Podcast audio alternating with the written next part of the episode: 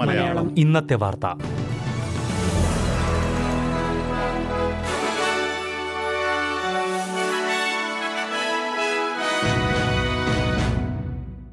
നമസ്കാരം. S B S Malayalam ഇന്നത്തെ വാർത്തയിലേക്ക് സ്വാഗതം.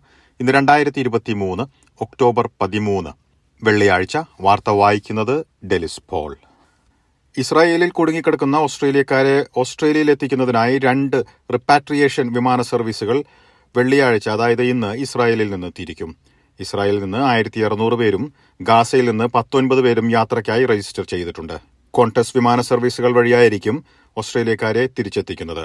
മറ്റു രണ്ട് സർവീസുകൾ കൂടി ഈ വാരാന്ത്യം ഇസ്രായേലിൽ നിന്ന് തിരിക്കുമെന്ന് വിദേശകാര്യമന്ത്രി പെനി വോങ് പറഞ്ഞു. ഇസ്രായേൽ കരമാർഗം ഗാസയിൽ ആക്രമണങ്ങൾ കൂടുതൽ വ്യാപകമാക്കുമെന്നുള്ള മുന്നറിയിപ്പുകൾ നൽകിയിട്ടുണ്ട്.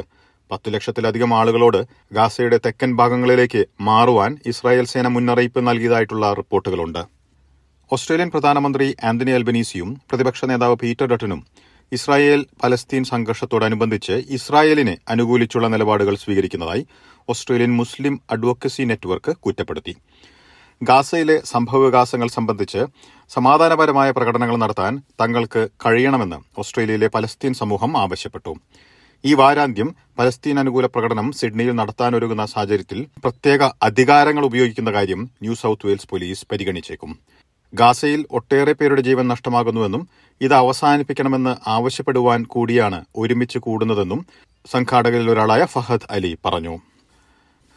ആദിമവർഗക്കാർക്കായുള്ള വോയിസ് റഫറണ്ടത്തിൽ വോട്ട് ചെയ്യാത്തവർ വോട്ട് ചെയ്യണമെന്നുള്ള നിർദ്ദേശവുമായി ഓസ്ട്രേലിയൻ ഇലക്ട്രൽ കമ്മീഷൻ പ്രായപൂർത്തിയായ ഓസ്ട്രേലിയൻ പൌരന്മാർ വോട്ട് ചെയ്യണമെന്നുള്ളത് നിർബന്ധമാണ്. നാൽപ്പത് ശതമാനത്തോളം പേർ ഇതിനോടകം വോട്ട് രേഖപ്പെടുത്തി കഴിഞ്ഞു. നാളെ ഒക്ടോബർ പതിനാലാം തീയതിയാണ് റഫറണ്ടം ദിനം.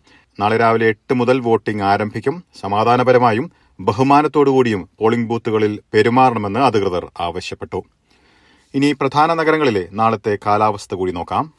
സിഡ്നിയിൽ തെളിഞ്ഞ കാലാവസ്ഥയ്ക്കുള്ള സാധ്യത പ്രതീക്ഷിക്കുന്ന കൂടിയ താപനില ഇരുപത്തിമൂന്ന് ഡിഗ്രി സെൽഷ്യസ്. മെൽബണിൽ മേഘാവൃതമായിരിക്കും പ്രതീക്ഷിക്കുന്ന കൂടിയ താപനില പതിനാറ് ഡിഗ്രി സെൽഷ്യസ്.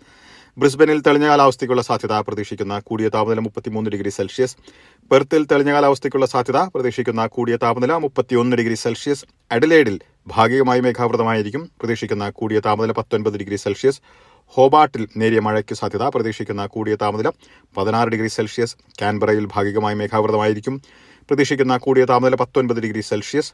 ഡാർവിനിൽ തെളിഞ്ഞ കാലാവസ്ഥയ്ക്കുള്ള സാധ്യത പ്രതീക്ഷിക്കുന്ന കൂടിയ താപനില മുപ്പത്തിയഞ്ച് ഡിഗ്രി സെൽഷ്യസ്. ഇതോടെ ഇന്നത്തെ വാർത്താ ബുള്ളറ്റിൻ ഇവിടെ അവസാനിക്കുന്നു.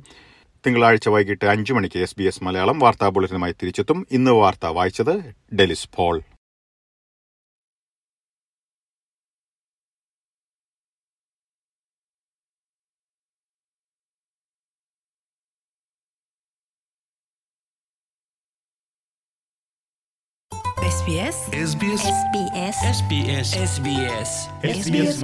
ഇന്നത്തെ വാർത്ത.